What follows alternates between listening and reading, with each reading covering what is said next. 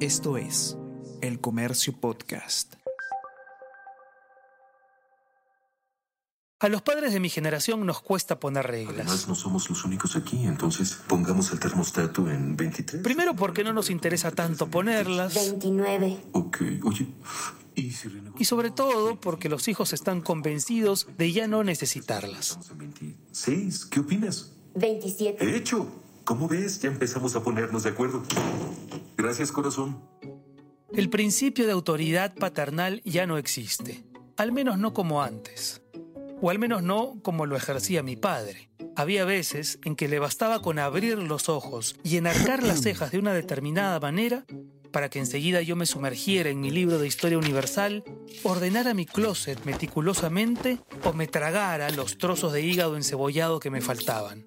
Y si era necesario abrir la boca para ponerme en vereda, pues no le faltaban frases persuasivas y terminantes que la verdad no dejaban mucho margen a la negociación.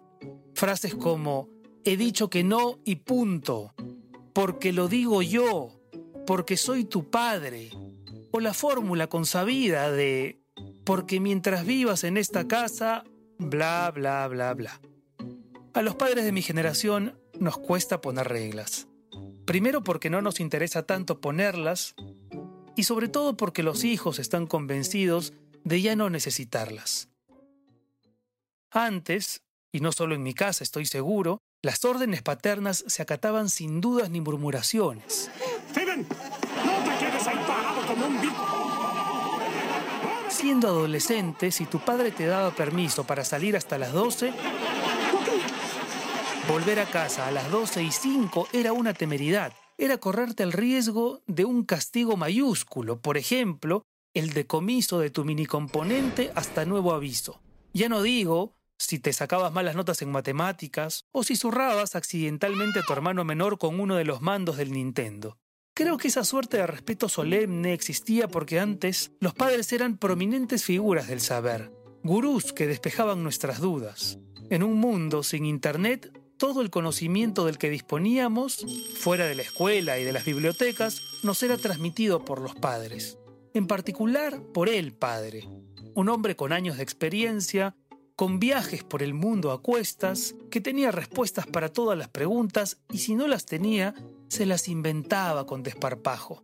Total, no teníamos forma de averiguar si aquello que nos había dicho era cierto o falso. Nadie iba a consultar un volumen de la enciclopedia temática para corroborar las versiones de su padre.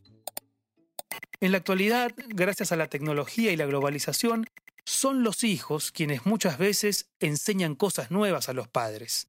La ecuación se invirtió. Ahora los hijos pueden desmentir a los padres, ponerlos al descubierto, sorprenderlos con una información más actualizada, incluso burlarse de ellos cuando se tragan cualquier tontería que les llega por WhatsApp. La autoridad está en su territorio. Incluso los más chicos se sienten ya imbuidos de ese carácter mandón y cuando escuchan una orden, no la siguen a pie juntillas como hacíamos nosotros, sino que la evalúan, la ponen a consideración y finalmente la archivan. Cuando yo le pregunto a mi hija Julieta quién manda en esta casa, ella, muy suelta de huesos, con aires de emperatriz o faraona, dice, yo. Lo peor es que es verdad. Una sonrisa suya basta para desactivar la más drástica de mis órdenes y mandar todo mi aplomo de jefa de familia por un tubo. Si las caras de mi viejo me hacían actuar de inmediato, las caras de mi hija me dejan inmóvil. Bajo este nuevo paradigma, los papás somos apenas seres simpáticos que deambulamos por la casa, piezas útiles de una maquinaria que les provee comida, somos quienes manejamos el auto durante un viaje, o no sé, servimos para ponerle pilas a un juguete. Pero ya no somos mirados con ese temor creciente con que muchos de nosotros mirábamos a nuestros papás cuando se enojaban. Y me parece que está bien, me parece que es mejor, lo encuentro más sano. Para fomentar la disciplina, no se necesita apelar al miedo, ni a los gritos, ni tirar de las patillas. A veces basta con un poco de ejemplo y otro poco de complicidad.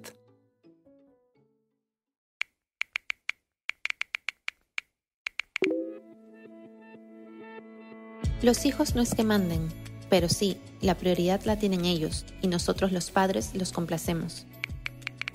Mandar es un término que me parece reduce los vínculos de convivencia respetuosa en una competencia que no tiene sentido. Para mí, y creo que para mi familia, nadie manda. Solo hay roles que tratan de ser claros y auténticos.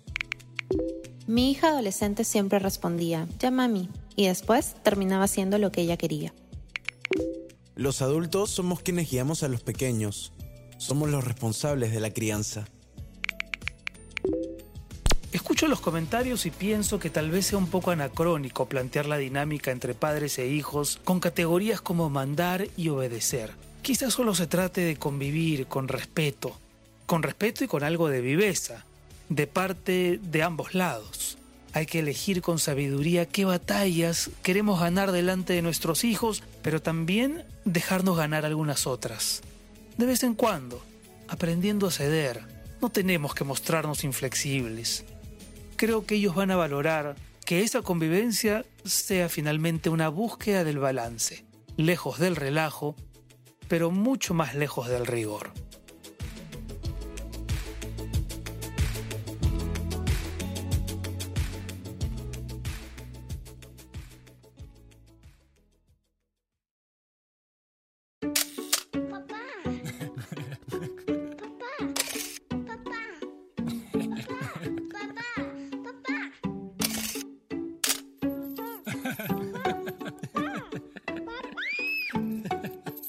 Papá no sabe nada con Renato Cisneros.